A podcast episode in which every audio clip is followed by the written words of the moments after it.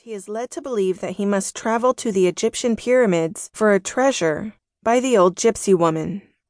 This point in the story is a small portion, but very significant. It plays to one of the lessons Santiago learns that everything in life has a cost, as he promised the old gypsy woman one tenth of his treasure. The gypsy woman has no conviction whether or not Santiago will seek out his treasure, but she accepts his promise for the treasure in exchange for her services.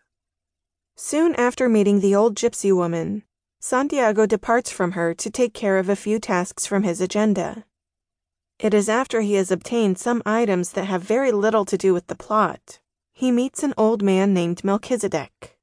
Melchizedek appears in the Bible as well as in the book of Genesis after Abraham's victory over the four kings of Sodom and Gomorrah. After a bit of conversation, the old man confesses he is also the king of Salem, which is far away from where they are, currently, which is Tarifa. Once again, a reference is made to the central theme of the novel when Santiago asks the man about the world's greatest lie. The man tells Santiago that at a certain point in life, a person loses control of what's happening to him or her, and his or her life becomes controlled by fate.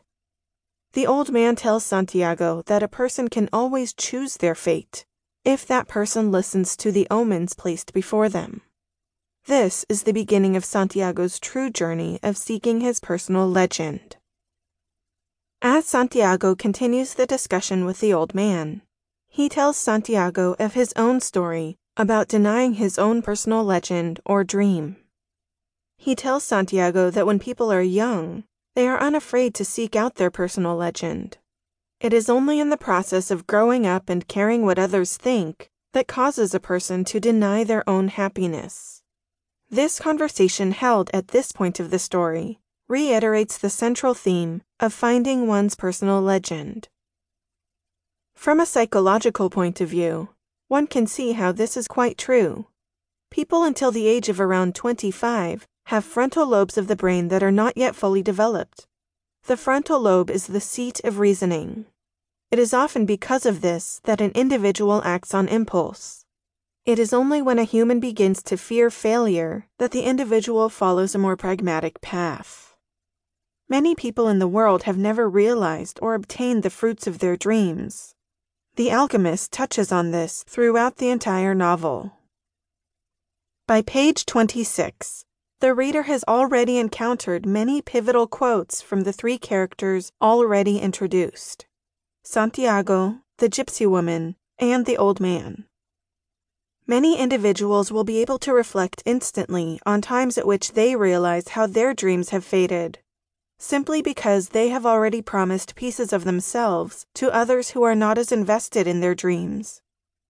As the reader continues to scour the pages of the book, Santiago finds himself at a precipice of a decision. He could continue on the path he was on as a shepherd, or he could follow his dreams and search for his personal legend.